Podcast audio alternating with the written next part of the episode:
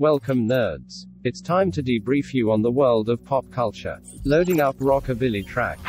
Now fusing DNA with bloodthirsty animal. Preparing updates on movies, TV, wrestling, and more. ANS 5.0 activates in 3, 2, 1. Welcome to the Amazing Nerd Show. Hey, this is Christian, Hey, this is Damon. and this is the Amazing Nerd Show. This week we're going to be breaking down episode two of Moon Knight. And Christian took one for the team and saw Morbius, so he'll have a film review for us. Damn right. Plus, we're going to be talking our favorite moments from WrestleMania 38. All right, but before we move on, make sure to subscribe to us on your favorite podcast platform. And while you're at it, give us a five star review and DM us a screenshot. Not only will we read it on the show, but we'll send you some amazing Nerd Show swag. Let's get into the news. Every week, we collect the biggest headlines and rumors in nerdom. We're not mild mannered reporters, we're mere podcasters with opinions. All right, Christian, a quick disclaimer before we get into the news uh, that there's just not much of it. I was really expecting there to be like a Thor Love and Thunder trailer that would drop this week, especially since they're it seems like they're starting to like kick up press for that, you know, film. Uh, and it's only like three months away at this point in July, which I, Uh-huh. totally caught me off guard. I, I forgot that the film was coming out this summer. For some reason, I thought it was coming out of the winter. Um, but yeah, th- there's hardly anything to talk about this week. So, you know, and we're recording this as of Thursday, so maybe perhaps there'll be a trailer by Friday. If so, you'll hear us, you know, awkwardly, you know, pop in eventually in the middle of the news, which we've been known to do in the past.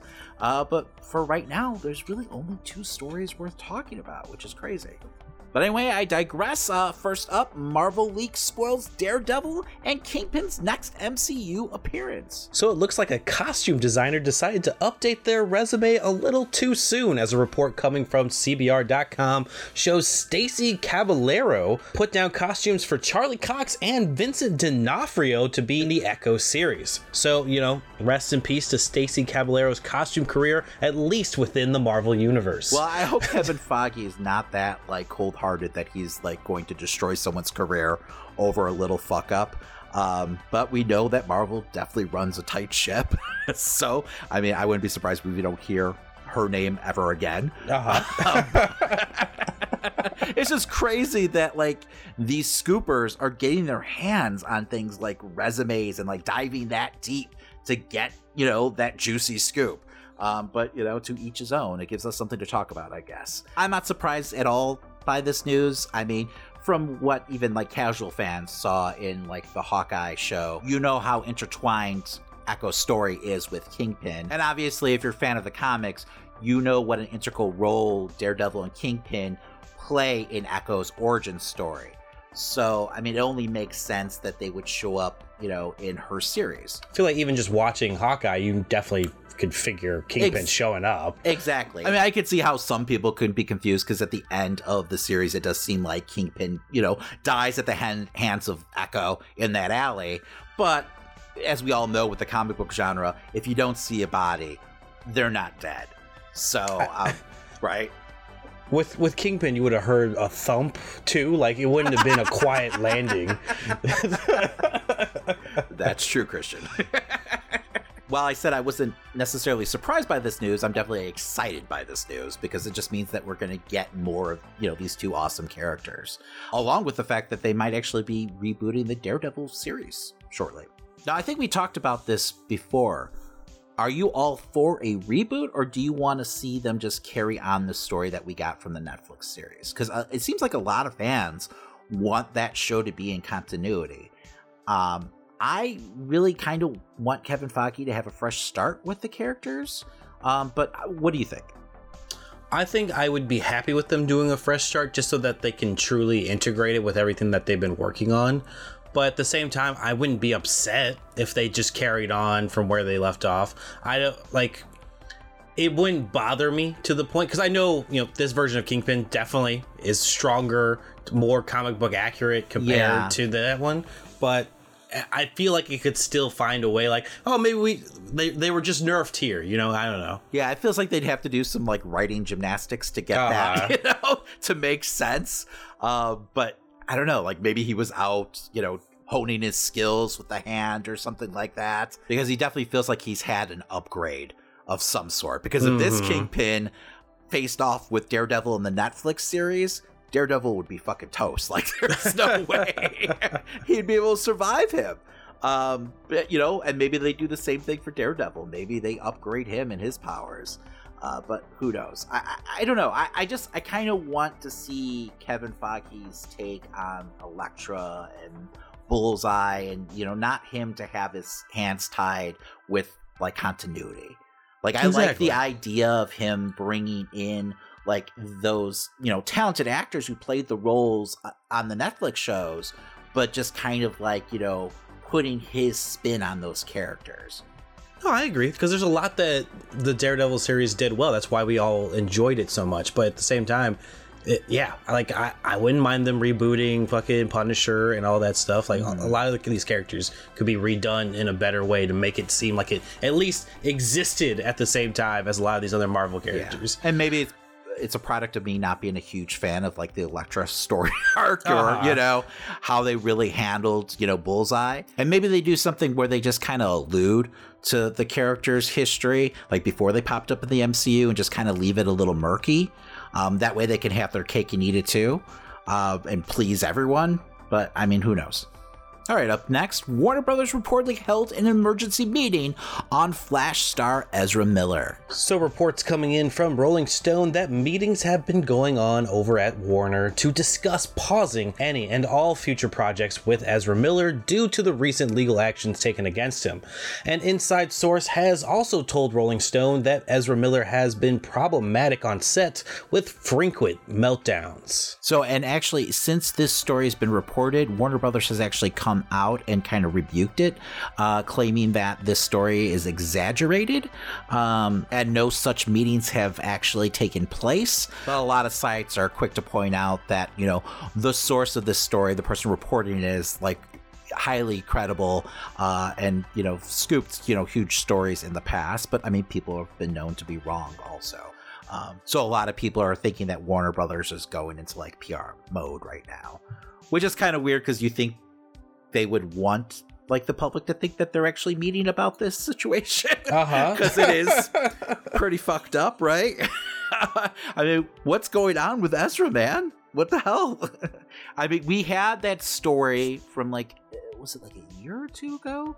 Where he got into that like fight with some like female at a bar Yeah. and like grabbed her by the throat. And there's actually like video and i think we Mhm. joked about it at the time that he must have some kind of like blackmail on the warner brothers executives that like nothing happened um, to him and like they went full steam ahead with the flash film um, because it feels like that would just be a pr nightmare and they'd want to wash their hands of that situation i mean a lot of people have been canceled over a lot less um, right Yes. or wrong? So uh, so it was a little weird that like he kind of walked away unscathed after that story but i didn't hear anything about him having restraining order put on him from some couple that he allegedly like jumped through their bedroom window and threatened to burn them alive. Pretty fucking insane. Like are we sure that this is the flash and not professor zoom yeah, I was, I was gonna say it's like, was it reverse flash? not- yeah, I know, right? Again? Like, not not not to make light of the situation, but I mean, I just hope that Warner Brothers aren't being like enablers, you know, because he definitely needs help. So I hope they're able to like facilitate that for him. And this is in a situation where they're more worried about like their bottom line, which I'm sure it probably is, unfortunately, because that's corporate America. But I mean, I- they have a lot invested, obviously, in this Flash film. Um, and they Mhm. definitely like took a gamble by ignoring the first incident and you know just they kept on moving on um but yeah i mean he's super talented i love him as the flash so i just don't know what warner brothers is going to do about the situation because i don't know where warner brothers goes from here because this is just a mess mhm. right um you know and there's of course you know all, all these incidences well except for the first one because that was actually caught on camera but and of course there's you know two sides of every story um but i mean the first incident is literally caught on tape so I don't know. Um, I'm wondering if Flash getting like the date pushed back to next year had something to do with like you know maybe they had an inkling like of his behavior and they were concerned about it. You know, um, you know, but I mean that they would have to have a crystal ball, I guess, for that though.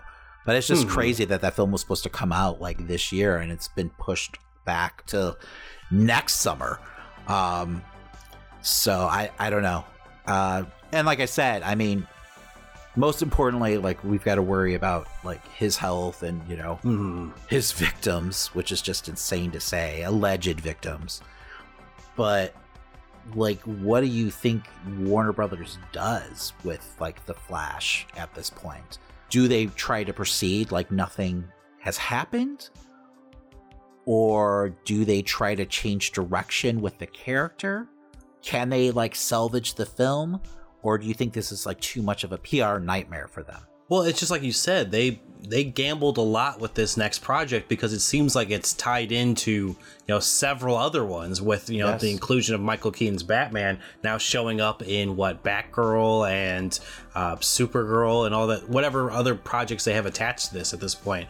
Um, I don't know if you do a situation where you take an extra year, you add in you know clips and stuff that feature more of those characters that you're trying to build on, And less off of off the this Flash.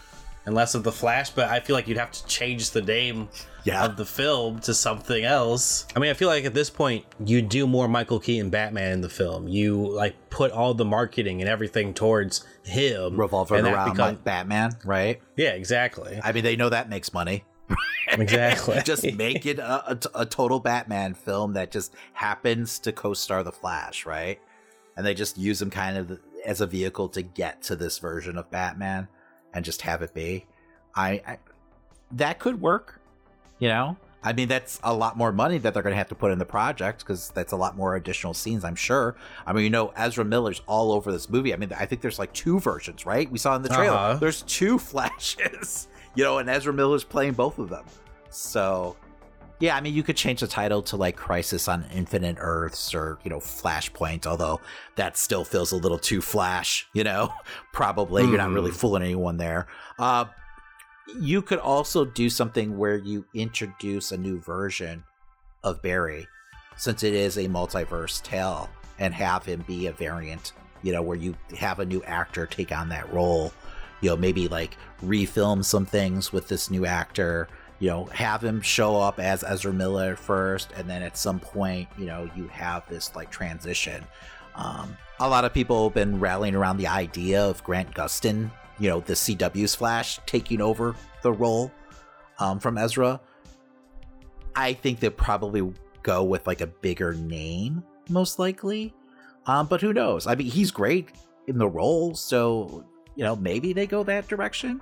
I mean, we do know that he technically exists in their multiverse because they did have Ezra and Grant meet on like an episode Mhm. of The Flash before. So, I mean, I don't know. There's so many different directions they could go in. Um, but I mean, I guess what's most important though is that Ezra gets help, you know? um, you know, because obviously something something's going on. Yeah, and I am I am genuinely like scared that Warner is the type of company to just push it under the rug and hope another controversy just distracts everyone. Like I feel like they're the type to Sit it out and wait a news cycle and hope that it goes away. Exactly. Yeah. Mhm. and that's kind of what it felt like happened with the first you know incident and who knows i mean he committed a crime here like jumping in through someone's window and threatening them so he might have to do jail time or you know and i mean Mhm. rightfully so I imagine being that couple and fucking Ezra Miller jumps through your bedroom window and threatens to burn you. I mean, holy shit, what the fuck just happened, right? And I don't know, like, what was the backstory of everything? Like, wa- was it a couple that he knew? Oh, I don't know. I don't know if he actually knew It's them. Fucking crazy. You know, I mean, it doesn't matter regardless, but Mhm. just insane. So, I mean, I, de- I definitely don't envy Warner Brothers right now. I just hope they make the right choice whatever that may be. And as we mentioned up front, some additional stories came out while editing the show, so here's a couple more for you. HBO Max is all in on superhero projects, as Variety reports an Aqualad origin story is in the works. Renowned actress Charlize Theron, um, amongst several others, is set to produce a version of the newer Aqualad young adult story You Brought Me to the Ocean by Alex Sanchez and Julie Maroh. Set to be kind of like a dramedy series, as Variety put it, um, following the life of Jake Hyde, a gay teenager living in New Mexico with a yearning to escape his desert surroundings. It will be a like full origin story exploring Jake learning to control water and all of his other abilities. Um, no word on a release window yet, but it does join several other projects that are currently in the works for HBO Max. Who's coming next to the streaming service? Keep following along with us here on the Amazing Nerd Show to find out.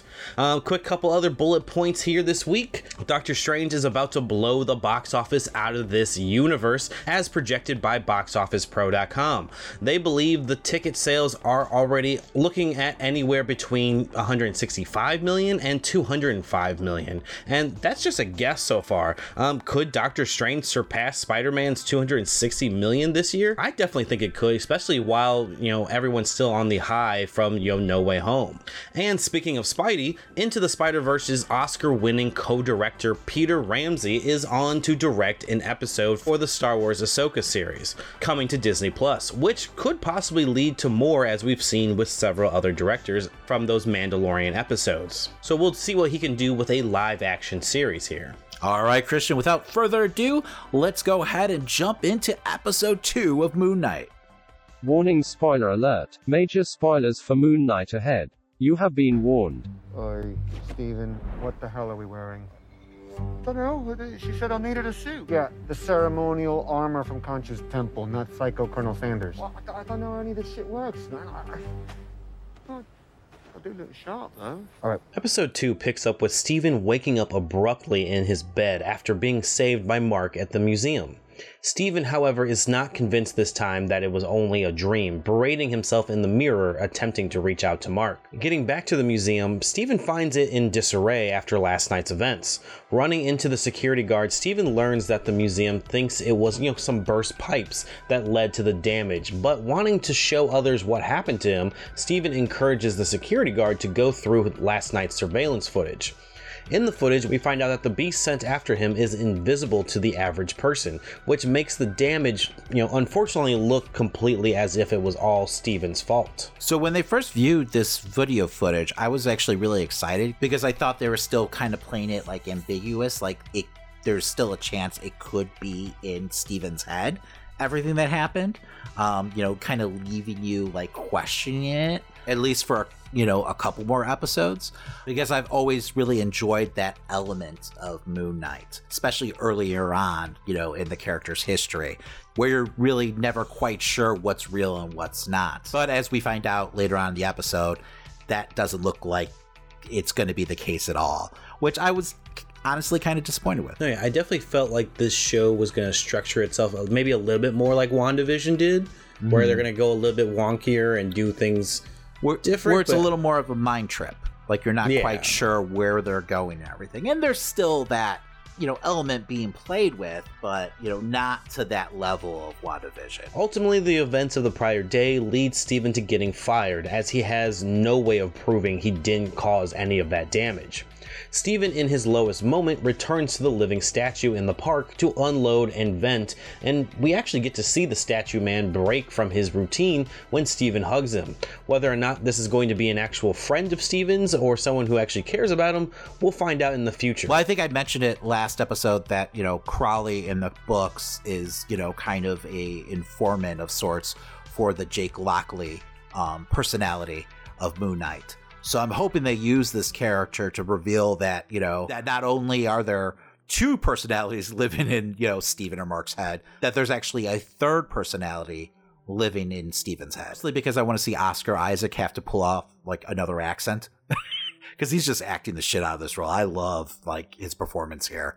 Um, it'll be fun to see them just introduce that third personality, and you know them just have to deal with it. Now, with no job, Steven heads out to find what this mystery key he found in his apartment, you know, unlocks, as he goes to a storage facility that was labeled on the key.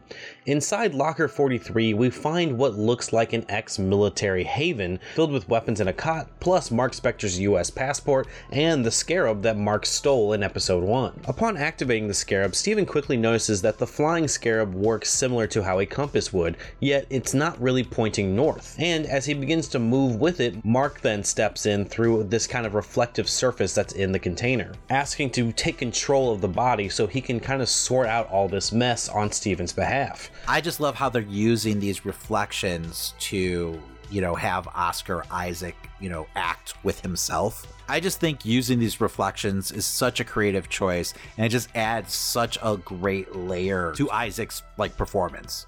Steven at this point just wants answers though, and gets Mark to begin to explain who he actually is, which Mark claims to be Khonshu's avatar, giving justice to those who hurt the innocent. Steven isn't pleased by the information he's being given though. Starting to panic and not fully believing the voice in his mind, Steven begins threatening to get himself arrested, you know, and locked away and hopefully heavily medicated. But as Steven begins leaving, Khonshu begins chasing. I just love that Steven said fuck it and just start to run. Uh-huh. but you're right. I wasn't prepared for that freeze frame either. Though. Yeah, because there's also another moment where they kind of go into like slow motion in this uh, episode. Yeah, it, it just feels like stylistically very like 70s to me, which I'm cool with. Uh, but yeah, no, I just love that he just goes ahead and takes off. Like, where the fuck is he running to? Like, what's he gonna do with this bag? Like, it's just Uh. a total like flight situation for him.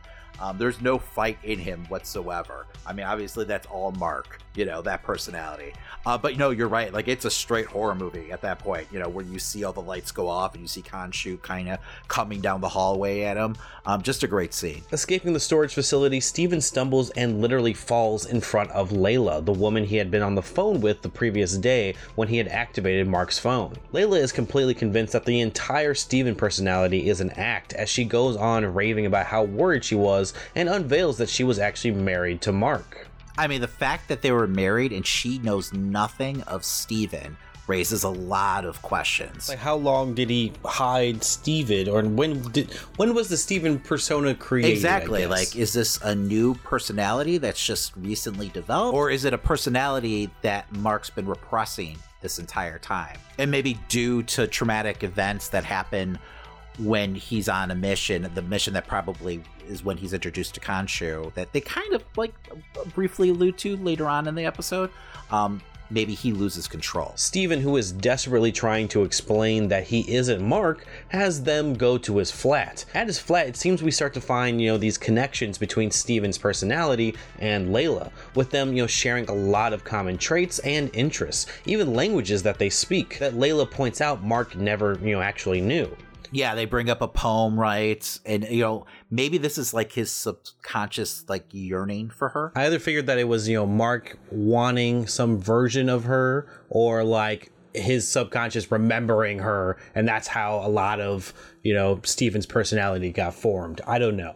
Could be Finding out more about Layla, we learned that she had been helping Mark with his adventures and was originally on the quest to find the scarab with Mark, but it seems Mark left her behind at some point, likely for her protection, as when she finds the scarab in Steven's flat, she goes on about how she feels betrayed by Mark. yeah and obviously they've been having issues because she actually brings him divorce papers to sign and from what we gather from what you know mark is trying to desperately like communicate to steven it, it's and i'm sure you're going to get into it but it seems like he's really trying to protect her from you know harrow's um, cult who's coming after him so Mark, while this is all happening, is trying to get Steven to just stop and keep Layla completely out of it, as he believes the scarab will only put her in danger. But Steven thinks she is the only one who may be able to help him understand what's actually going on here, so he keeps her in the loop. But this interaction gets interrupted when police officers show up at Steven's door. yeah these cops were shady as all hell you knew right away they're, Oh, yeah. they're involved with the cult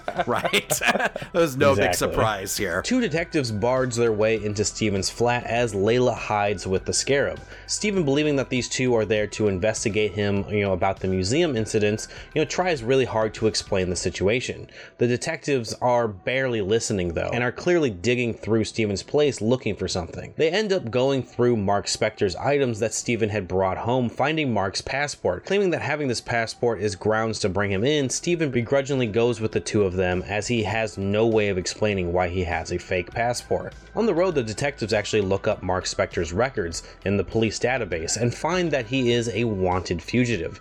Mark had been working as a mercenary and killed a whole lot of people in Egypt. Steven, on the other hand, is shocked at what Mark has been capable of doing. So I'm guessing that the incident that they show here is actually tied into Moon Knight's origin story. Um, you know, where he's on a mercenary mission uh, with a group, and this other character, Bushman, like betrays them, leaves them all for dead, and then Mark gets saved by Khonshu. So it might not be what it seems, you know, where he's not this like cold hearted, ruthless killer mercenary. Um, you know, he's not responsible for, you know, all these dead archaeologists. No, yeah, he's he just has poor, you know, communication skills so far. Obviously. and some other issues. After the officers bring him to a mysterious location, it's clear that they are working with Arthur. And once alone in the car, Mark again asks for control of the body to get them out of this situation. But Steven refuses, stating that he will never give Mark control again after, you know, learning what he did about executing scientists. And while this is happening, it turns out that Arthur was listening in on one of the radios that the detectives left in the car. Well, Steven's a better man than me because if I was in this situation, I would absolutely give control over to Mark. Fuck that shit. I mean, it's hard because it's it's also his body. It's like knowing that someone else is controlling it and then killing people. I understand that, but he's about to die here, right? So I mean, right? And I, obviously, it's some shady ass cult. He knows that. He he witnessed, uh-huh. you know, Uh-huh. what this guy can do. So fuck that shit. Get out alive. Arthur, as if he can actually see and hear Khonshu, reassures that Khonshu, even though he is egging on Steven to kill him, can't actually control Steven's actions. so I'm not gonna lie, like I'm not a fan of Khonshu's voice here. You know, it's just I, I, it's almost too over the top, and I almost feel like they're playing for laughs. Where I wish they were kind of like leaning more into like the horror aspect of the character, you know, and make it more terrifying. Because I'm just getting bad like Venom flashbacks. Like, are you getting that at all? I don't. I, I'm not getting Venom flashbacks. I mean, just the way it's being played, like the, I, I, it's like almost too much. Fair enough, but I feel like you know, in this episode at least, the characterization seems pretty cool and still very terrifying. So I'm I'm into that. And maybe Venom is a bad comparison because it's it's definitely not that awful, but I don't know. There's like just this kind of like I don't know cheesiness to it. And like I said, maybe I've just been scarred by Venom, right? Yeah, I mean, it doesn't help that you know a lot of what we've seen of this character so far has been temper tantrums and you know like just like oh I'm upset that I'm not getting my way type of you know lines. But maybe as things go on, no, and I hope so. Eh, Maybe I'm judging too quickly because I love the the look, you know, of the character. Like that's stripped straight from the comic books. So I mean, visually he's horrifying. It's just like the voice doesn't necessarily match the look, like the visuals. Steven then finds himself in Arthur's community as Arthur explains how, through the power of Ammit, he was able to help save these people. Arthur begins telling Steven all about Khonshu and how he was banished by the other gods and not respected by them whatsoever. When Steven asks how he knows so much about Khonshu, Arthur claims that he was a former avatar for him. Yeah, I think that that also is what bumped up the fact that like you remember Venom was like hated on his planet or whatever. He's like a total loser and everything. so because he says something like like the other gods don't respect him or whatever. I mean, if he's telling the truth, this is also something that we've seen in the comics before. I mean, definitely not with the hero character, but throughout you know Marvel comic history, Khonshu has had many different avatars. Arthur goes on to explain Khonshu's ways aren't good enough as he only punishes after a wicked deed is done, while Ammit judges a person and kills them before they ever have a chance to do any harm which Steven is quick to state that he's not sure if he can actually trust the judgment of a strange crocodile god. But trying not to lose him, Arthur starts probing him for, you know, the whereabouts of the scarab, even going as far to speak to Mark through Steven, claiming that Khonshu is lying and manipulating him about whatever deal he's made with Khonshu. Steven begins questioning how far eradicating evil goes, as even having a bad thought shouldn't get you eradicated from Earth. Arthur realizes, you know, he's not going to get what he wants out of Steven and begins to threaten that he's going to have to use Ammit's power that resides in his cane to get what he needs. But the tension is cut when Layla suddenly appears with the scarab, though she doesn't realize Steven can't just summon the abilities of Moon Knight on his own just yet. I really enjoyed this conversation between the two characters, and Ethan Hawke is just amazing in this role. Um, I thought they did a fantastic job of like defining the difference between Khonshu and Ammit. Like he's still in a way allowing people to have free will and make their own choices and live their lives. Ammit, on the other hand, is straight like Minority Report. Do you remember that film with uh, Tom Cruise where he was like arresting people before they like committed crimes? Uh, I did not see Min- Minority It's not Report. that great, but you know, it's a cool concept though. But but anyway, I digress. This is getting me really excited to see Ethan Hawke in the Black Phone, though. I will say that. No, yeah, like his whole like you know softly speaking but still very menacing Yes. in this is yeah, is he's not like chewing scenery here. You know, he's Mhm. not going full camp. You know, he feels like a true cult leader. Forced to run as Arthur summons another beast, Layla and Steven escape to a room where Layla tries to get Steven to realize he is Mark and can summon the suit.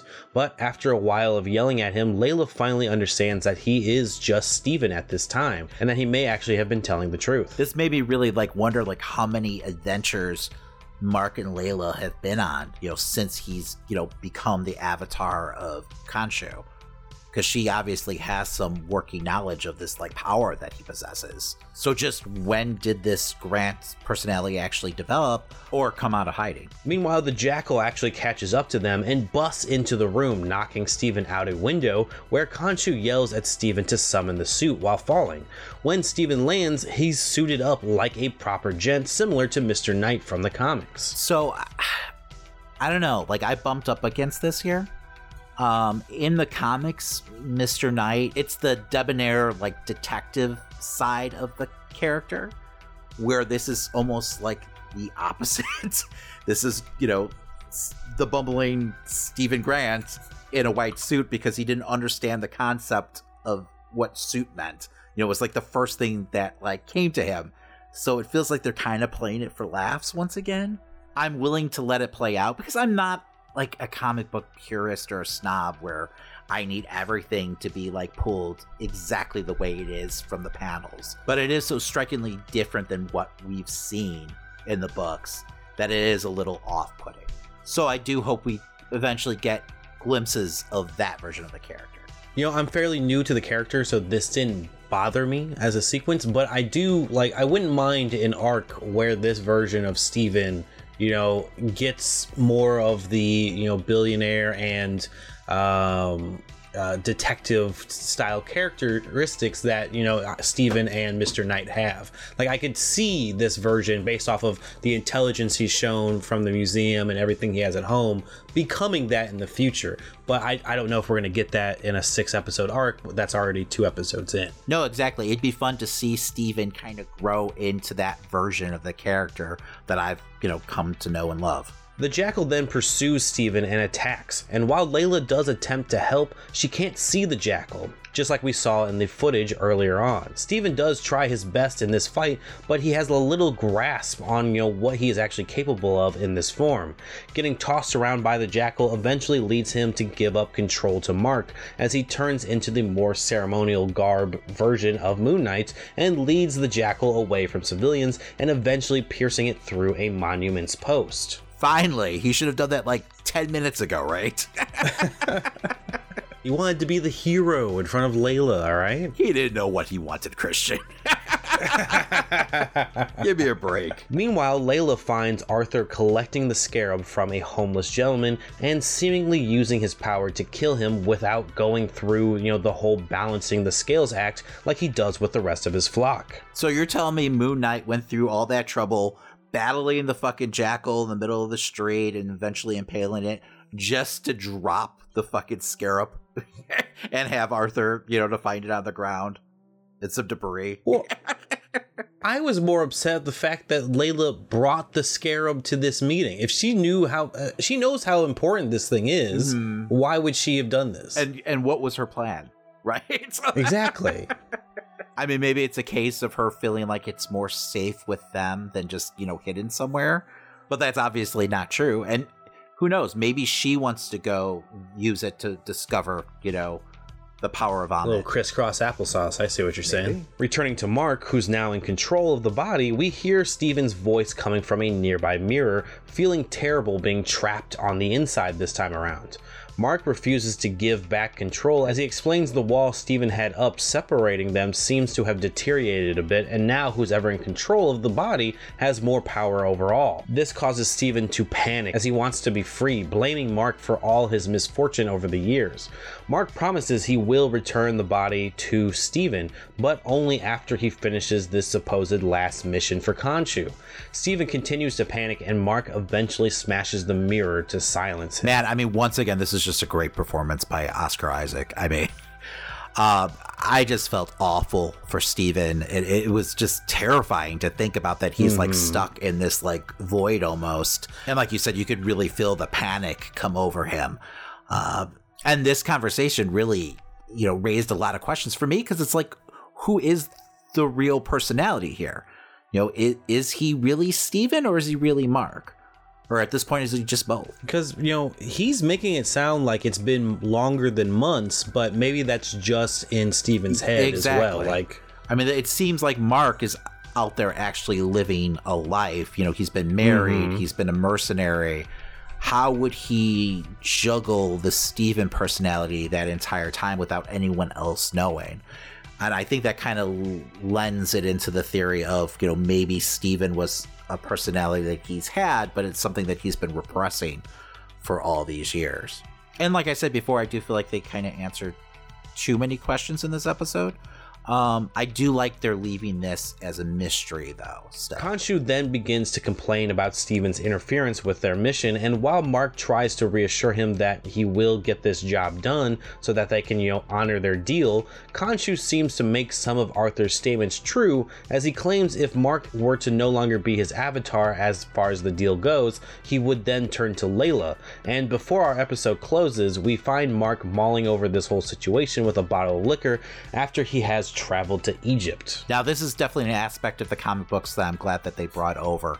Um, the fact that Khonshu is always kind of manipulating Mark into doing his bidding. Um, that's exactly what we see here in this conversation. Uh, you know, using his wife against him pretty much. So one of the aspects in the comic is that Khonshu chooses Mark as his avatar because he's able to manipulate him easier because of the uh, dissociative identity disorder that he suffers from. So while he's seemingly annoyed with the Steven Grant personality, I think that's part of the reason why he chose to use Mark. I mean, it makes sense, and I, I do like how Arthur was able to, you know, really hit on that during the the earlier meeting between him and Steven. You know, you actually see Mark, you know, dipping away in the reflection of the uh, bowl there. Uh, it was a good play on that, and then I just I wonder, like, has she had any con like has Layla met Khonshu or know any like of his existence at all? I mean, she does know about the suit, but I don't know how deep she's in on all this. I don't know, I- maybe Mark's trying to keep certain things hidden from her for her own safety. So, I mean, besides a couple of my minor gripes, I, I thought this was another great episode. Um, I did love seeing, you know, Moon Knight in full action here too. I thought that was well done. Something we didn't really talk about, but I mean, he's a complete badass. I hope we get more, you know, impaling in this season. Um, I'm just curious to see like how often we get to see Mark go full Moon Knight. You know, or is that something that they're going to save for like the finale where we get almost like an entire episode of him, you know, completely Moon Knight out? I mean, because personally, I would like to see you know Moon Knight up against at least something that isn't a CGI monster in one of these episodes coming up. You know, Yeah, and I'm sure we're going to get to see that like once he comes up against Arthur and his cult, because I'm, I'm sh- obviously that's why he's you know traveled to Egypt, you know, to stop Arthur on his quest to get to you know Ammit's tomb. though I wouldn't mind if uh you know the whole situation becomes like a Raiders of the Lost Ark, and you know they they open up the tomb and Ammit just fucks up everybody. This giant alligator-headed being comes out and just starts munching on people. Yeah, that'd be pretty awesome too. And I'm also hoping that we get introduced to the Bushman character, um, because you know he's basically the main antagonist, at least earlier on in like you know the Moon Knight comic books, because he is one of you know Moon Knight's main antagonists, at least earlier on in you know the Moon Knight you know comics. So it'd be cool to you know see that character on screen. But I won't be surprised if it's a like end of the season, season two you know, thing? in, yeah, Yeah. for season two. Yeah, I I could definitely see that. You know, something that they tease at you know in the finale. Mhm. He's a pretty vile character though, so I'm looking forward to it. It's just as long as it's not another musical number at the end of the season, I'm good. Well, that would be a strange choice. as off kilter as this you know series has been, I, I don't foresee that happening. But who knows? you never know, David. I mean, hopefully one of Mark's personalities is a dancer. But we'll find out more on the next episode of Moon Knight. This week's episode of The Amazing Nerd Show is sponsored by Manscaped. Ladies and gentlemen, can I get a round of applause? Today I'm excited to announce Manscaped's launched their Ultra Premium Collection. And believe it or not, it's for your not so private parts. I'm talking about a leveled up hygiene routine with your favorite manly scent. This is an all in one skin and hair care kit for your everyday man, and it covers you from head to toe literally. Manscaped is trusted below the waist. Now trust them with the rest. Join the 4 million men worldwide who trust Manscaped by going to manscaped.com for 20% off plus free shipping with our code 20amazing. Fellas, there's more places on your body that stink than your balls, and of course, no one wants to be that smelly guy during convention season. We all know how essential the Manscaped Lawnmower 4.0 is for the precise trim below the waist. Their advanced skin safe technology reduces cuts to your most delicate areas. But now you can enhance your perfect grooming routine with their ultra premium collection. This package includes Manscaped's premium deodorant, and no, that's not for your balls, it's for your stanky armpits. This deodorant dries clear, is aluminum free, and smells like their signature scent. It also comes with hydrating body moisturizer. Have tattoos or issues with dry skin?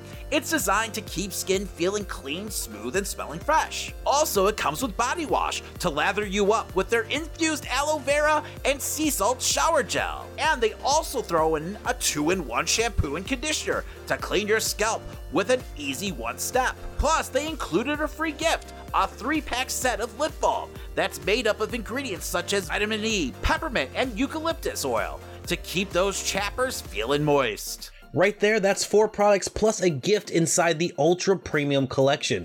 What a score! All of these products are cruelty free, paraben free, vegan friendly, and dye free. The best ingredients with zero compromise. You know, we would like to recommend using the products in this order. Well, Christian, the first step will be hopping in the shower and scrub a dub dub that body with the Manscaped body wash. Second, you gotta lather that hair up with the two in one shampoo conditioner to keep your noggin toggin. Then you've got to dry off and spray that hydrating body moisturizer to reinvigorate dry skin. Of course, you put on the Manscaped deodorant for obvious reasons. Pop that Manscaped lip balm on. No one is out here kissing chapped up lips. And you know, getting dressed after is of course optional, but you should wear one great scent all day long. So what are you waiting for? Get that ultra premium collection hot off the shelves. Get 20% off plus free shipping with the code 20amazing at manscaped.com. That's 20% off plus free shipping with the code 20amazing at manscaped.com. That's right, because the power of attraction is now in a bottle thanks to Manscaped. Well, like I talked about at the top of the show, Christian, you saw a film this week. That's right, I saw the film Morbius. I'm sorry. Warning spoiler alert. Major spoilers for Morbius ahead. You have been warned.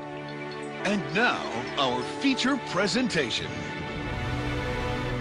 I have powers that can only be described as superhuman. But there's a cost. Now, I face a choice to hunt and consume blood. Or die. We all have monsters within us. It's up to us to control it.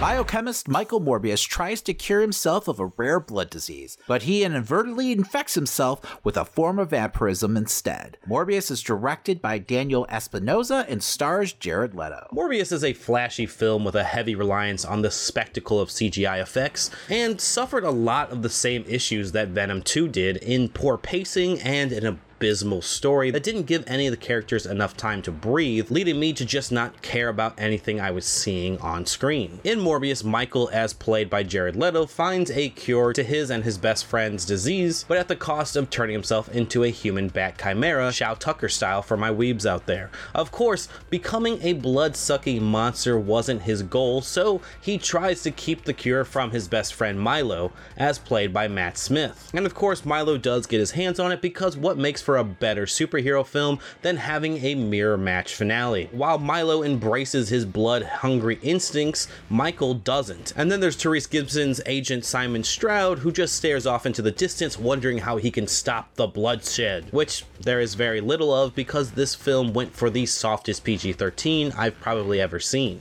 Of what little story there is, every relationship feels kind of rushed and unearned. It was as if an hour's worth of story was shaved off in this film so we could get plenty of cool smoky effects for our two human bats. Effects that you can tell people worked hard on to put for these characters. The faces at points felt more like a Snapchat filter than a movie effect and was way overused throughout the film. It was like they needed a reason to have their faces morph at least once every five minutes. And while I will say the action sequences at least weren't as much of a CGI blur as Venom's, they weren't still all that inspiring either. Big shots to one another, but no real choreography needed. And yes, while I do know I am dragging on this film a bunch, I don't blame the actors whatsoever.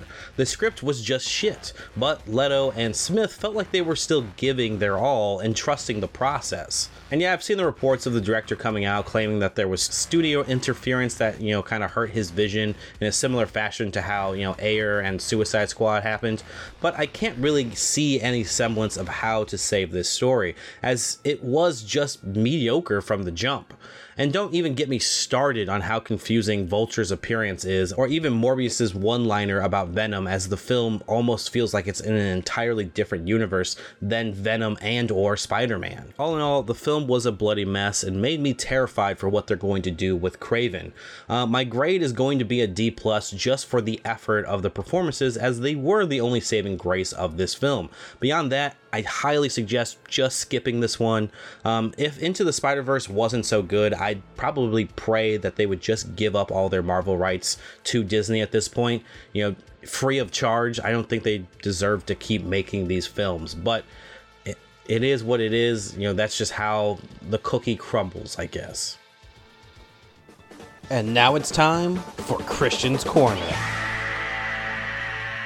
This past week in gaming showed us the continuation of Rockstar's dedication of making remakes. Bankrolling Remedy, Rockstar plans on putting out remakes of Max Payne 1 and 2 using the Northlight engine used in games like Control and the upcoming Alan Wake 2. And while at first the idea of any kind of remasters or remakes coming from Rockstar gave me a feeling of dread, Remedy's track record on the games I just spoke of is quite impressive, and that engine would be amazing for the highly cinematic experience that the Max Payne games, you know, kind of provide. I was also kind of a bigger fan than most of the Max Payne 3 story, but I feel like Remedy will do the first two titles justice, but we will keep a close eye on this project as more news comes out. Um, for now, the Amazing Nerd Is continuing on with their adventures live on stream in games like WWE 2K22 and Elden Ring. So make sure to catch us live every weekend, and you can help support the show for free using an Amazon Prime account and subscribing to our channel. Speaking of subscribers, gotta give a big shout out to Darth Dad, longtime listener of the show, who has been subbed to our Twitch channel as well for a year now. Thank you so much for helping and supporting the show's channel on Twitch. And again, thank you for introducing us to you know Team XO and Chloe and all those great people over there as well. I definitely think other listeners should check out Darth Dad 78 live on Twitch when you get a chance. You can find his profile on our channel page right near the bottom. But all right, let's move on to wrestling. Right then and there, at eight years old, I knew not what I wanted to do, what I needed to do. I was going to win this championship belt right here. I was going to place it.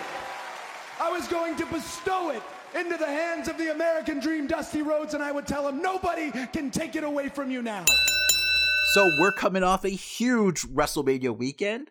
Uh, and you know, last week when we were kind of previewing the show, admittedly, I wasn't super high on this card. I mean, on paper, it definitely felt pretty weak for a Mania. Uh, you know, one part of that was like we haven't been really following WWE as closely as we had in the past. Uh, which I think overall might have been a plus because I, I wasn't as critical as I might have been with some of the storylines and how they played out on the card.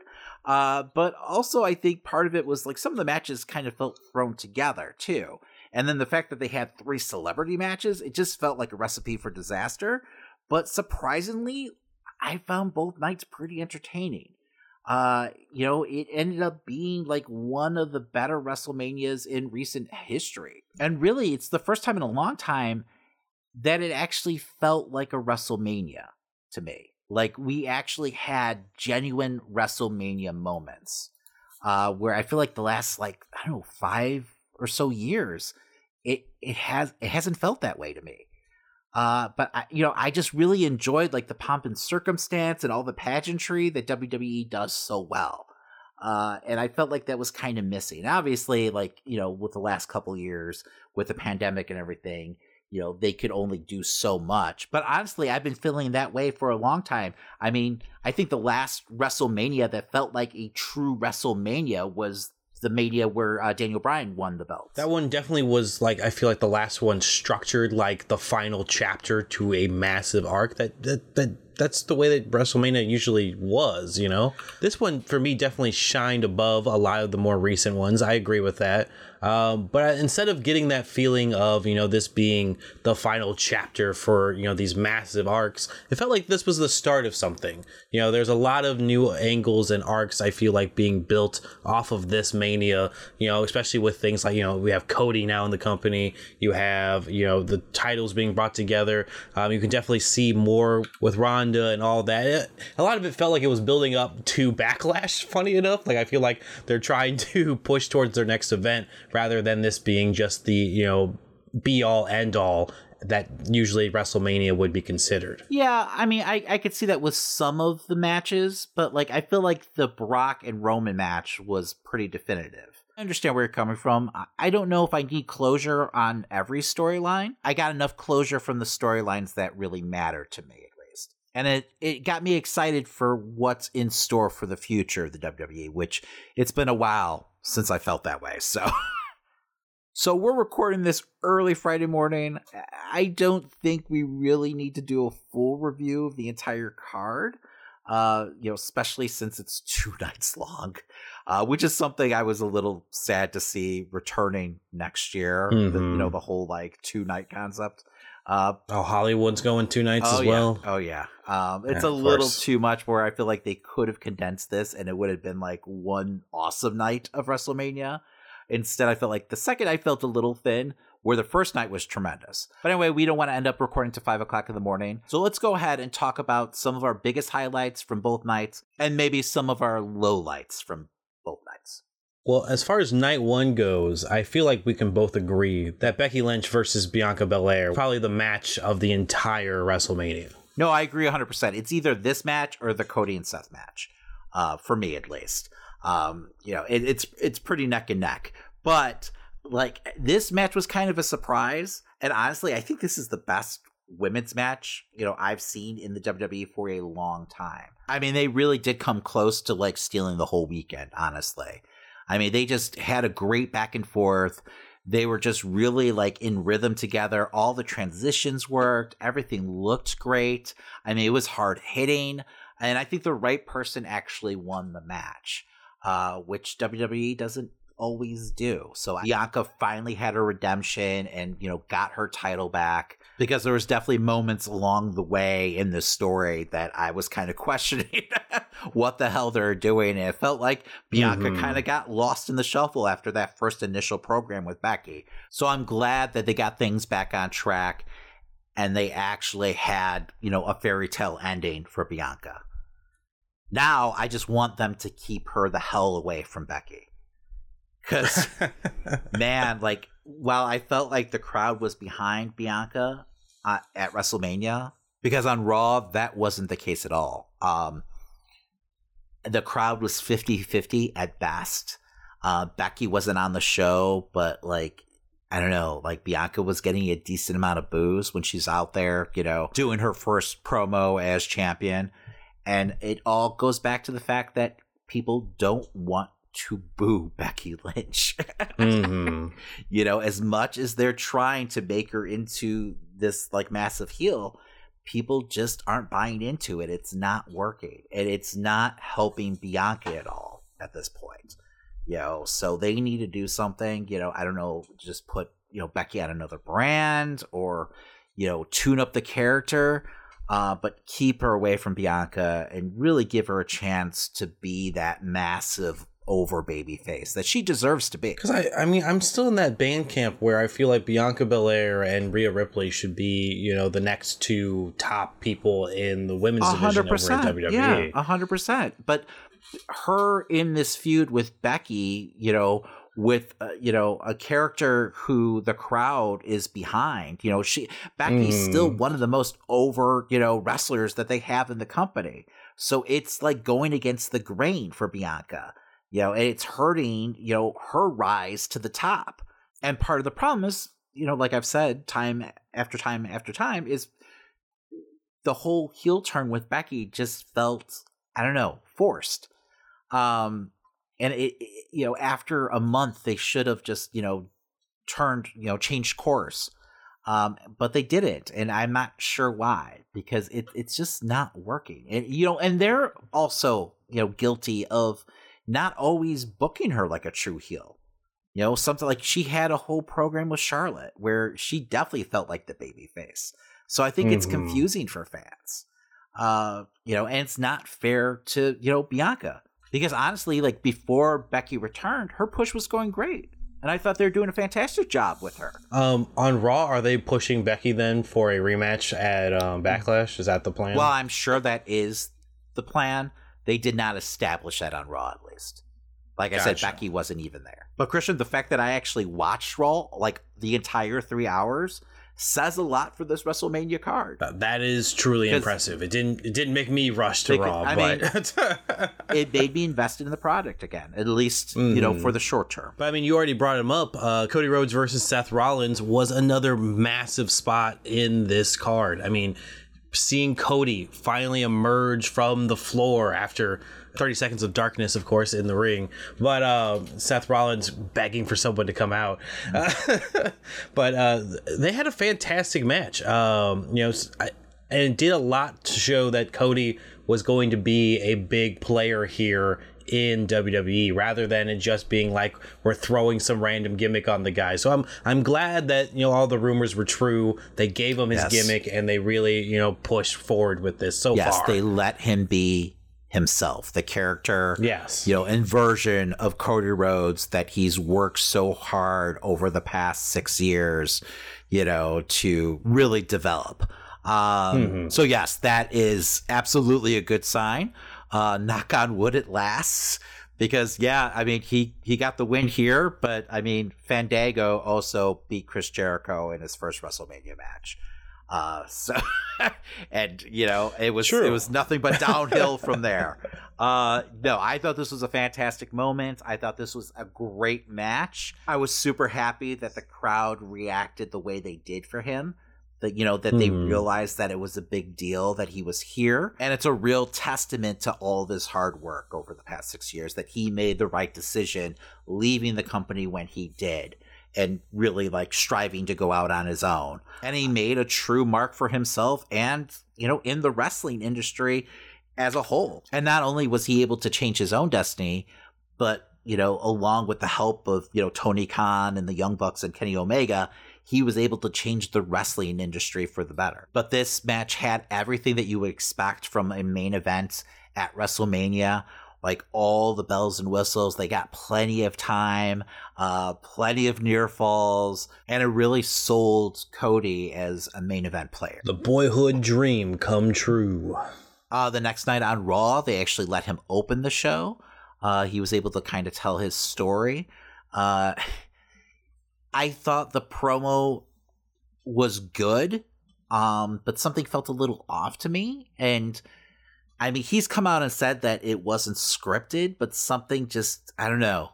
And it made me question maybe, you know, part of it was scripted and, and he's just not used Mhm. to doing that at this point. Um, or maybe it was just the crowd wasn't reacting necessarily the way he thought they would um, to some of like you know the bigger you know bullet points in the speech. While I think he's one of the best promos in the business, bar none, in the WWE he's going to have to even work harder on his promos, just because WWE fans are more Mhm. casual and they might not completely know his story, so they not, might not be completely invested in him and he's a little handcuffed because they're not going to let him get into the whole AEW side of things, right? So he can't completely fully tell his story, like how he went up against WWE and you know he was able to like win against Mhm. Hunter in NXT. Uh, you know, start his own alternative brand. I mean, that's a big, you know, part of his journey that he can't really capitalize on. So, um, I mean, the promo was good. Don't get me wrong. I just it wasn't the five star promo that we expect from Cody. I felt like story wise, the direction they seem to be going is you know he's trying to do the one thing that his father hasn't or wasn't able to do, which is Mhm. capture the WWE title. So, and I'm sure there's some reality to that, um, where he sees that as unfinished business for himself. Uh, and I do like that story, but I feel like they need to do more legwork with that and kind of really dive deeper, you know, for this more casual audience. Well, at the same time, he can't come out and just like cry every single week. You know, like he, that will piss off fans real quick, especially more casual fans that don't understand. No, 100%. And I I don't think he needs to Mhm. cry to tell the story. You know, I think he could kind of talk more about, you know, where he's been because they're kind of acting like he's Yeah. like been in a void for the last six years or training in a cave somewhere. Um, and just like just who his father is. Because there's a lot of fans who don't know who Dusty Rhodes is. You know, they don't know his history and his family's lineage. So I feel like you could do that, you know, with a couple more promos, a couple back and forths with whoever he ends up facing off against, and like a couple even like video packages. I mean, the one thing that WrestleMania, you know, really reminded me of is like how well WWE can, you know, frame their stories with their video packages. Because like, you know, we were saying before, like I haven't been keeping really like completely up to date with everything that's going on with the product but I did find those little promo packages, even though there was way too many of them, and I don't think you need one for every single one of the matches. But I found those really helpful. And they did like, you know, put everything in a nutshell and really explain exactly why you should be excited for this upcoming match. So, I mean, the, WWE could work magic with Cody's story if they wanted to in those packages, you know? But I agree 100%. Like, he can't overdo the white meat baby Mhm. face thing right? He can't pander too much to the crowd because at a certain point, it's like you're trying too hard, um, and they'll eventually turn on you, especially if they don't completely understand who you are and what you're about yet.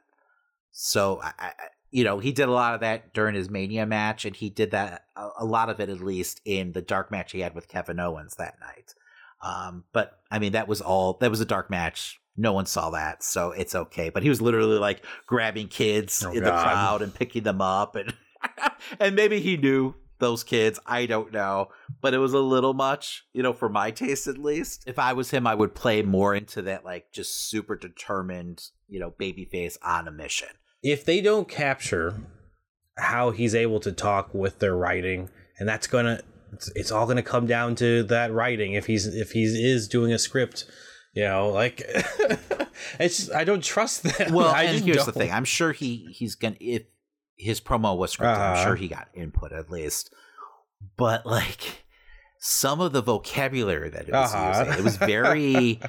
It was very Nick Bockwinkel and very like Chris Jericho when he was doing uh, um, the suited Uh-huh. Jericho, you know, where he's almost overdoing the vernacular to try to like impress the crowd and like talk down to the crowd. And I know he's trying; he's an impressive talker, and I but it, it felt like he was almost overdoing it. Like, and if the crowd doesn't understand like half of what you're saying, that's you're not going to connect with them. So, I mean, it was like he's trying too Mhm. hard almost. So tone that down a little. Um, you know, and just be yourself. Because like I said, he's fantastic on the mic. So there's no reason why he can't convey this story that means so much. Absolutely. So for me, one of the other big like highlights of night one was we actually got to see a retirement match for Stone Cold Steve Austin.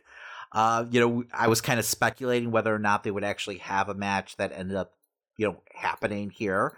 Um, I didn't necessarily love how they got to the match. Uh, you know, with Stone Cold like sitting down in the chair, and then Kevin Owens actually being the one to challenge Stone Hmm. Cold to no holds barred match. It was great seeing Steve getting that final curtain call that he never got originally when he retired because no one knew it was his last Mhm. match at the time. I would have preferred if Stone Cold just got out of the ring, grabbed the mic, and said, "Ring that bell," you know, and the ref runs down and the match starts. You know, I, I feel like that's all you needed. I didn't think you needed the back and forth in the very beginning. Um, you know, just uh, with Stone Cold, and you know, initiating the match. Because I don't know why Kevin Owens would want to have a no holds barred match with Stone Cold. Because like why play into Stone Cold's strengths as like one of the greatest brawlers of all time, you know, and give him a match that you know favors him. So I- it just it, it felt weird to me, but I mean I like where we got to though with it. I, I, did enjoy the match. I can't believe Stone Cold actually was taking suplexes out on the concrete. I thought that was insane. I didn't think we were going to get that, and it was just fun listening to the crowd go completely ballistic once they realized what they were Mhm. getting. I mean, he wasn't out there doing moves like you know Sting, but it was still a good performance there from Stone Cold. I'm, I'm kidding. It's But fine. yeah, and, and, and, and Stone Cold 19 years ago wasn't out No. there doing moves like Sting. So. He's a punch kick, punch kick kind of guy, and that's no, fine. but I, I, that's exactly where I thought I was going to go. Though I thought he was going to come out to the ring. Um, as soon as he started like knocking over shit, I was like, oh, he's going to like rip the chair from underneath uh, Kevin Owens, and then he's just going to be like, let's get it on. You know, th- there wasn't really any need for that kind of weird exchange that they had. yeah. It was a little Mhm. awkward. It was a little awkward. Um, but like I said, I, I like where we ended up going. So um, I'm still surprised that they kept the match a secret uh, because I feel like they could have sold a lot more tickets if they would have announced it. But I'm wondering if Steve wasn't like 100% confident that he'd be able to, you know, pull off the match. Mhm. So he wanted to wait to the very last minute. And maybe he didn't want to like have to live up to people's expectations where if they announced the match like a month out, people would be like, you know, people's imaginations would be Yeah. going crazy. You know, where like this is a nice surprise. They got something that they weren't, you know, expecting, and he got to ride out um, into the sunset the way he wants to. So low light wise, there isn't much. Um, obviously, uh, Rick Boogs getting injured in the 1st Mhm. match. I was like, oh my god, this whole card is snake bit. I mean, just a horrible situation. I really feel bad for the guy. Uh, I think he tore his quad, so that's, I mean, some serious like rehab time and everything. Um, you know, and he was just starting to kind of like build up steam with the audience. So, I mean, it's definitely sad, but you know, I'm sure he'll be back by, you know, next Mania at least. And hopefully, you know, he's with Nakamura again and doing his thing. Another low light for me was the Mysterios versus uh, Logan Paul and The Miz. Uh, I was impressed with Logan Paul Hmm. overall, even though I'm a purist and I hate these celebrities being able to come in and like pick up wrestling so easily. Like anyone from the outside world can just become a wrestler. Um, he did, you know, make for a great heel in the match, though. I just didn't understand Miz turning on Logan Paul. Yeah. And apparently it was part of his contract that he wanted to be a babyface by at the end of the Mysterio feud.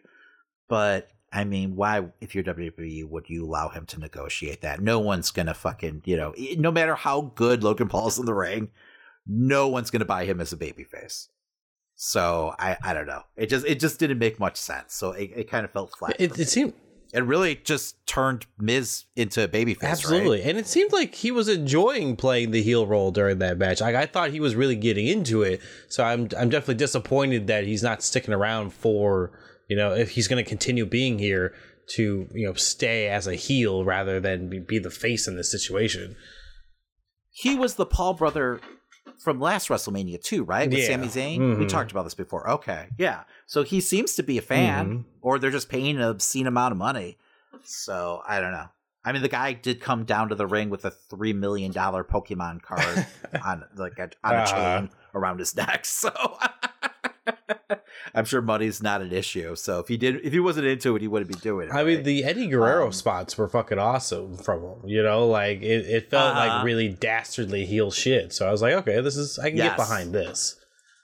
Yes, and he he performed the moves Uh-huh. well. he had poise in the ring, so I was impressed. But yeah, no, I mean, I still fucking. Oh, yeah, the guy, absolutely. So anyway, uh, Drew McIntyre's attempted murder at the uh, end of his match. You know, this has been a thing though with him. He keeps on swinging the sword at these guys. I was like, what is the end goal here? Are you really trying to decapitate Happy I don't know. Corbin? Because I, I, don't, I don't understand what WWE's doing. Like, they used to have a no murder rule, but apparently that's not so anymore. well, uh, what else are you gonna do when you base you know a storyline around a fucking giant sword? I mean, we've said this before on Mike. It's just like he's got to Yeah. skewer someone with it. You know, it's yeah, eventually, or that's gonna like accidentally Uh-huh. happen. The way he's swinging that thing, and like I just, I, I felt like I don't know. It felt so silly him cutting Mhm. the ropes. You know, like what was the point of that? Like, is that that impressive? Well, and like when they showed it in slow motion, that third rope making the sword bend didn't look that great yeah, either. uh, yeah, no, you're right.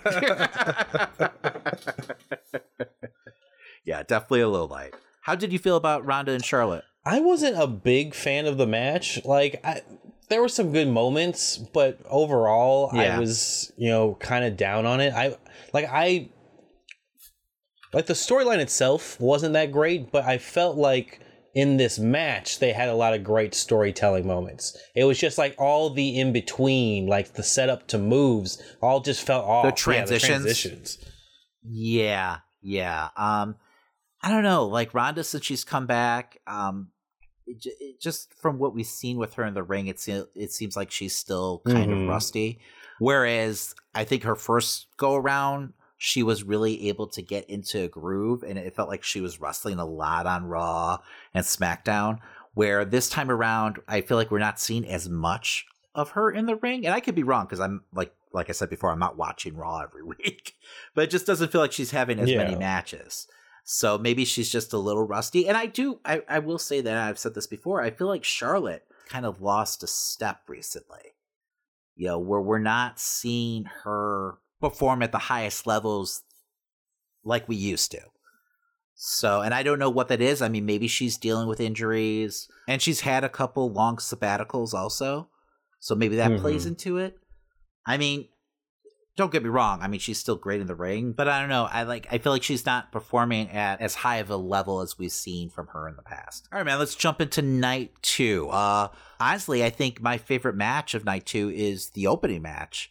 Uh, I really enjoyed this tag match. Uh, I thought all three teams really got a chance to shine here, and it felt more like an AEW tag team match than it did like a WWE tag team match, where it just felt like the handcuffs were off you know, and they were just having fun out there. I mean, yeah, uh, it it flowed better than the usual WWE tag team match. I'll give you that. I, I feel like you know these past few weeks with AEW, their tag matches have just been out of this fucking world. So I'm not gonna necessarily compare. I'm not comparing it to fucking FTR versus the Young Bucks, my Okay, friends. okay. I'm just saying it was a good match.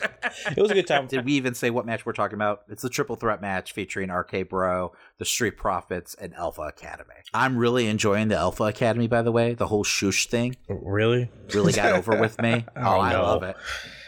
Oh, I love it. I love it. You can tell the crowd's loving it too. So, uh, Chad Gable is just, I mean, my God, he does not get enough credit, and I, I'm I'm glad that he's getting some spotlight now, because he's a great heel. Yeah, but he's got to get his name changed soon, right? With Ga- Gable No, Steveson no, coming no. in. I think they're I th- I think they're over that. No, they can't do that to him. Like, I, after Shorty G, they have to allow him to keep his name at this point. they just call him Alpha Chad or that. something like that. No, they owe that to him. I'm sure they'll probably just call him Chad. Uh, You know. Um, but yeah, no, I, I don't want a, a complete name change. But yeah, no, I like the chemistry between him and Otis. So, um, but yeah, no, I thought this was a fun match. Now, even though I don't watch the product weekly, I was a little confused because I felt like the Street Profits were kind of like teetering on the dark side, but here they felt like complete baby faces. And I don't know if that was just a product of them wanting to do like the Gable Steveson moment at the end of the match, which I like knew right away. Like once they showed him in the crowd and everything, I was like, oh, he's totally gonna interfere in this match or something. So, um, but yeah, it, it was a little weird. Um, but you know, once again, that's kind of what I was talking about in the beginning, where like not you know following the product as closely. I- I'm probably a little more forgiving hmm. for those little like story nu- nuances not being there. Moving on, I can't believe I'm going to say this, but another highlight for me was the Johnny Knoxville Sami Zayn. I'm right there with you. It, it was actually one of the more entertaining celebrity matches we've gotten in the past few years. You know why? I think part of it was because Knoxville, like, they didn't try to insult our intelligence by making us believe that Knoxville could actually like beat Uh-huh. Sami Zayn. And they just kind of like played on his strengths, which was just ridiculous props, Exactly. right? You know, his whole cast of characters coming out. And it was just a pure comedy match. And Sami Zayn shined and showed why he's so like valuable to the company. Uh, because he's he's able to do it all. Mhm. You know? I mean, that being said, Wee Man almost stole the show with that body slam. Absolutely. I mean, I got straight Hogan slamming Andre vibes, WrestleMania 3. Uh, you know, it popped the crowd. It, it honestly probably got one of the bigger pops of the night. So, uh, but yeah, no, just, I mean, even the fucking giant mousetrap, how ridiculous that thing looked, it, it still fucking, you know, cracked me up. The fact, too, that Sami couldn't get out of the thing even after the Uh-huh. pinfall. I I just love that. That was fantastic. No, uh, usually a match with that much shit going on is is like a disaster. So the fact that they were Yes, able to pull it chaos. off was pretty impressive. No, no. I mean, whatever Sami's making, they need to Uh-huh. give him a raise. You know, I know he just signed another contract, but I mean, whoever fucking was the producer on this, you know, and Sami, and even fucking Knoxville needs to get all the praise in the world because this was pretty. Uh, up next, I got to give credit where credit's due. Uh, this is another celebrity match. Uh, I thought Pat McAfee you know, was fantastic. You know, uh, you know, pulling off what he was able to pull off with Austin Theory. I mean, I have to give credit to Austin Theory too. Uh, but you know, and I know I'm talking out of both sides of my mouth here because you know, I, like I said before, I don't like it when you know Joe Schmo off the street, regardless of him being an athlete, can just step in the ring and be a wrestler. But I mean, he showed us multiple times now at this point that he can seriously get it done in the ring. I mean, you think about those multiple matches he had with Adam Cole, and then this match. I mean, if he wanted to be a full time wrestler, I feel like he could pull it off. Uh, he's just, you know, tons of charisma on the mic and tons of charisma in the ring. Uh, you know, and I mean, he was so over with the crowd, it was ridiculous. You thought it was like the second coming of Hulk Hogan out there, the way they popped Mhm. for him, you know, coming out. I was like, what am I missing? Like, I didn't know. I was like, why is he so over? I didn't know if it was the the song or you know, but he was incredibly over, and you know, he got the fans like you know standing on their feet like the the entire fucking match. Uh, Mr. McMahon ended up coming out uh, in the corner, which was a rumor that we heard. And then after McAfee defeated Austin Theory, we end up actually getting a, another match with McAfee versus McMahon, which was rumored too when this before this match was even officially announced. Uh, that's probably on my low light. Oh, absolutely. list, right?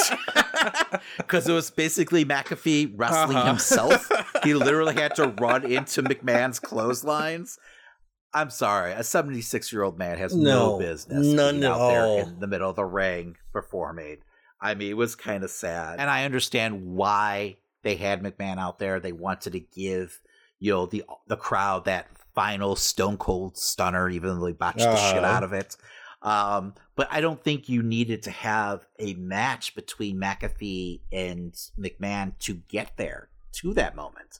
Like you could have just had McMahon attack McAfee after a hard fought win against uh, Austin Theory, and that would have been fine. That would have been enough to bring out Stone Cold. I feel like. I was expecting him to restart the match, like you know, do some old school shit. You know, Exa- I mean, there's so many ways we could have gotten to that star. Uh-huh. So I don't understand why we needed Mr. McMahon going over on McAfee.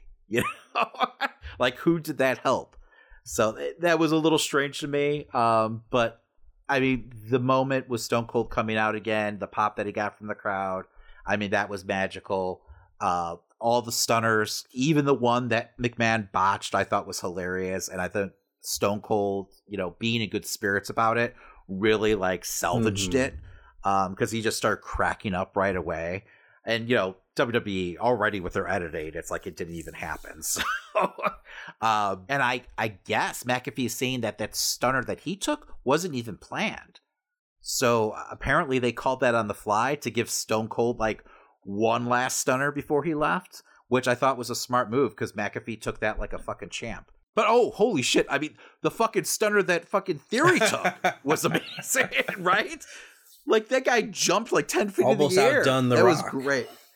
Uh, almost, man. That was that was fantastic. But anyway, yeah, that you know the stunners were all highlights. But yeah, the the match between McAfee and McMahon was uh, the lowest of Mhm. lowlights.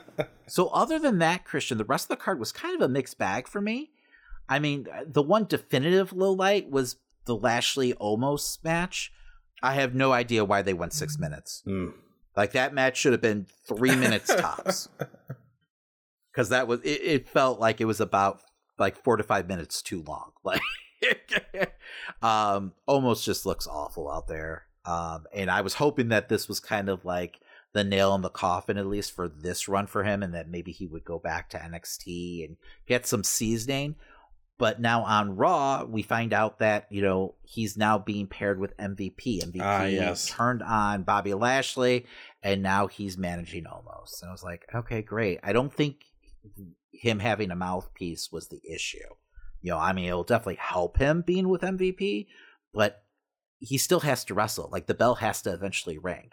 You know, so unless MVP just uses him as a bodyguard, I mean, which I don't think is the case, I feel like this feud between him and Bobby Lashley is going to continue, and I, I just don't want to see it.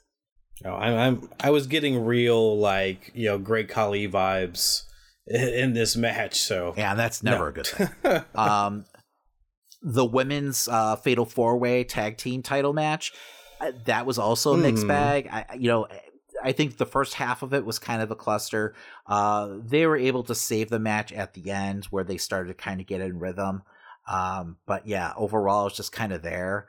Um, I was a little disappointed that Rhea Ripley and um, Liv Morgan didn't walk away with the belts. They felt like the natural choice.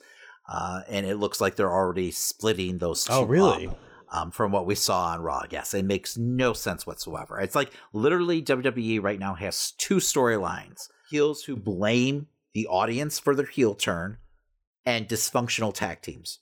That's it. Like those are their two storylines. Um, it, I don't know, man. It's just frustrating to watch. Um, but yeah, it, it doesn't feel like any tag team's allowed to have any momentum. So yeah, I was definitely disappointed to see them already planting seeds for a breakup here between Liv and you know Rhea. Uh, there is a rumor that Rhea might actually be joining Edge's new Oh, group, okay. uh, which we saw kind of form at Mania. Uh, in a match that I thought was, I don't know, kind of lackluster between Edge and AJ Styles, which is disappointing because this was one of the matches I was most looking forward to.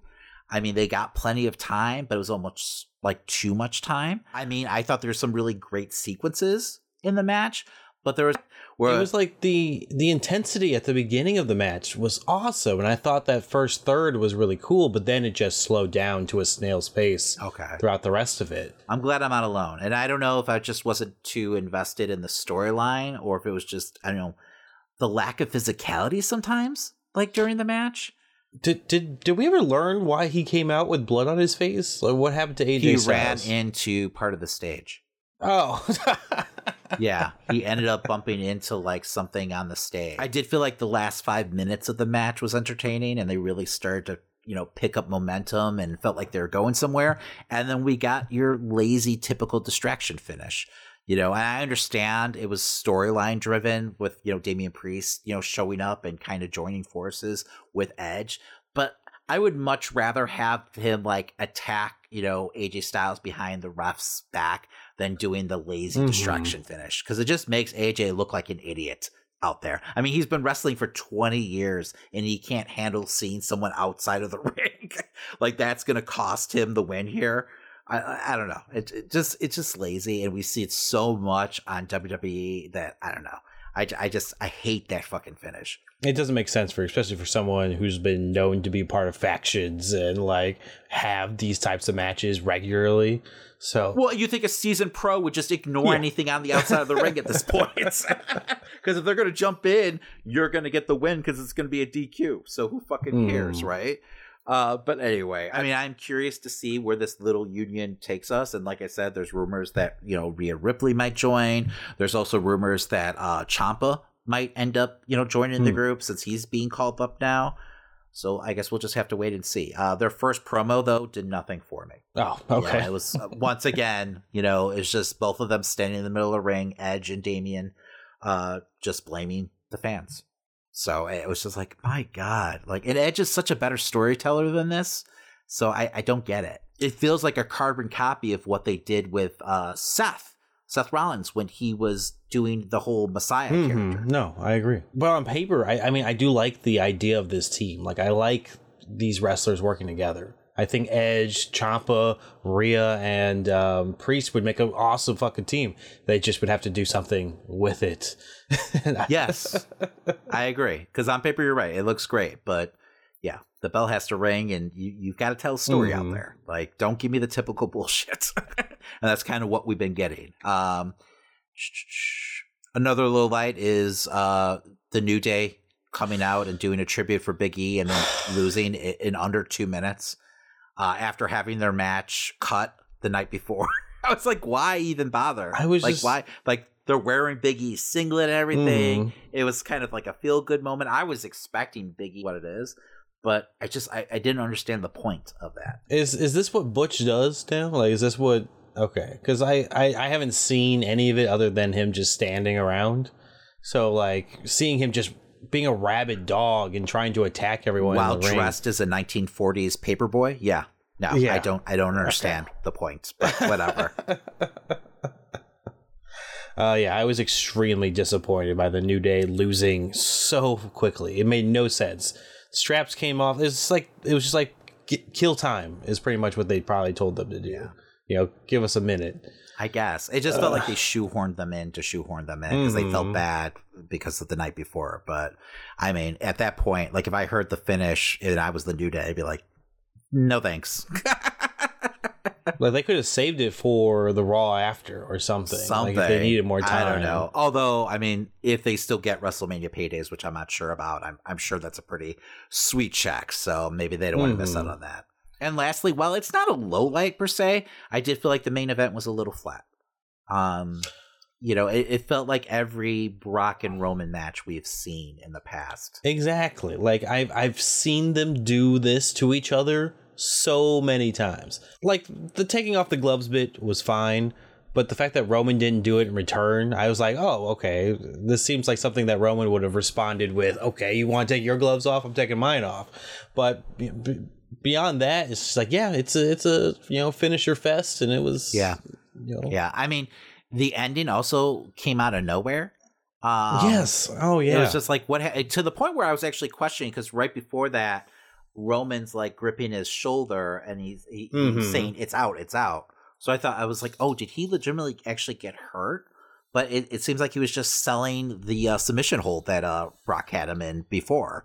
So I, I just I don't know. I, it didn't do much Because he sold me. it in the ring, and a lot of people have already been like analyzing this online. He sold it in the ring after he's holding the two titles up. Mm-hmm. Yeah. but outside the ring, he seemed fine. Yeah. when he's up on the ramp. and the night them. after he seemed fine. And at this point, we're recording this Friday morning. We would have heard something, you know, if he was actually Mhm. injured. I think. So, um, but yeah, no, it was an abrupt finish um, to kind of a lackluster match. Uh, I am excited though to see where Roman goes from here, because I'm guessing probably Brock is going to be put on the back burner for a while now. Um, and I got to give him credit. I mean, compared to years past, I mean, this dude has been like almost on every Raw, it seems like, and every SmackDown. So Brock was definitely earning his check this time around. And I thought he did a great job, actually, you know, seeming like he was like invested in being there. Like it seemed like he was actually enjoying himself, and babyface Brock got over. So I just feel like the storyline kind of peaked with the Heyman turn, honestly Gotcha. you know, where I feel like they could have saved that, you know, for Mania, and that would have been a bigger moment. Um, you know, because after the the Heyman turn, it felt like they're kind of just treading water and just trying to get to this match, even though it was like a month or two out. But regardless, I have to applaud WWE for actually doing some like long term storytelling here. Because this was basically almost a year long feud. So while they didn't necessarily stick the landing for me, my hat is definitely off to them. Well, it is getting to be that time where we need to end it, but what is your overall star rating for WrestleMania this year? Oh, quick honorable mention: Triple H, you know, retiring in the ring and like you know starting off the sh- you know second night. I thought that was really you know a nice touch and everything. But anyway, star rating wise, are we doing individual nights? Or are we just grading the whole thing? I grade the whole thing. I mean, unless you really want to say the different nights. I'm gonna say night one was probably four and a half stars for me. Uh, night two was probably three and a half stars for me. So altogether, I'm gonna give it four stars. How's that? I think for me, night one was around a 3.5, and then night two was around a 2.5. So I'm going to give it a three altogether for my star rating. That's fair, man. You do you. You know, like I Uh-huh. said, I, this is the first WrestleMania in a long time that felt like WrestleMania. Uh, we got a nice handful of WrestleMania moments, which I feel like we haven't been getting in recent years. Uh, Mhm. And I don't know. That's all I ask for from Mania. Like you know, besides all the pomp and circumstance, I want some fun historic moments, and I, and I felt like we got plenty of those, just you know, stretched out between two nights. No, I agree. I there are moments that I can say actually felt like WrestleMania this time around, rather than what we've gotten in the last few years. So I'm I'm at least happy with that, and I hope that they build further from there. I hope that they can plan for something you know worthwhile next year as well. Well, here's to hoping, and let's call it a night or a morning. Well, that does it for this week. That's right, and as a friendly reminder, if you're listening to us on your favorite podcast platform, remember to subscribe, rate, and give us a five star review. Exactly, it sure does help an independent podcast like ours to continue to grow. And while you're at it, make sure to tell a friend. Plus, if you like any of the stories we talked about on this week's episode, make sure to check us out on Facebook, Instagram, and Twitter to catch the full articles, trailers, memes, and more. That's right, you can follow us at Amazing Nerd Show on all social media platforms. And hey, if you're looking for extra content, make sure to catch our streams every weekend on Twitch, plus YouTube videos Monday through Friday. Want to support the show further? You can head over to teepublic.com and get yourself some amazing Nerd Show merch.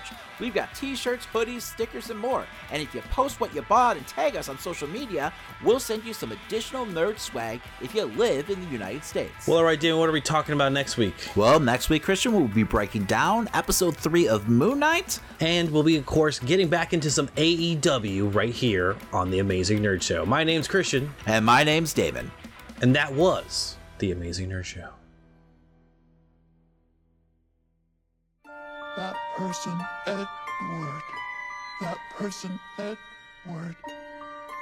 Big brother Ed.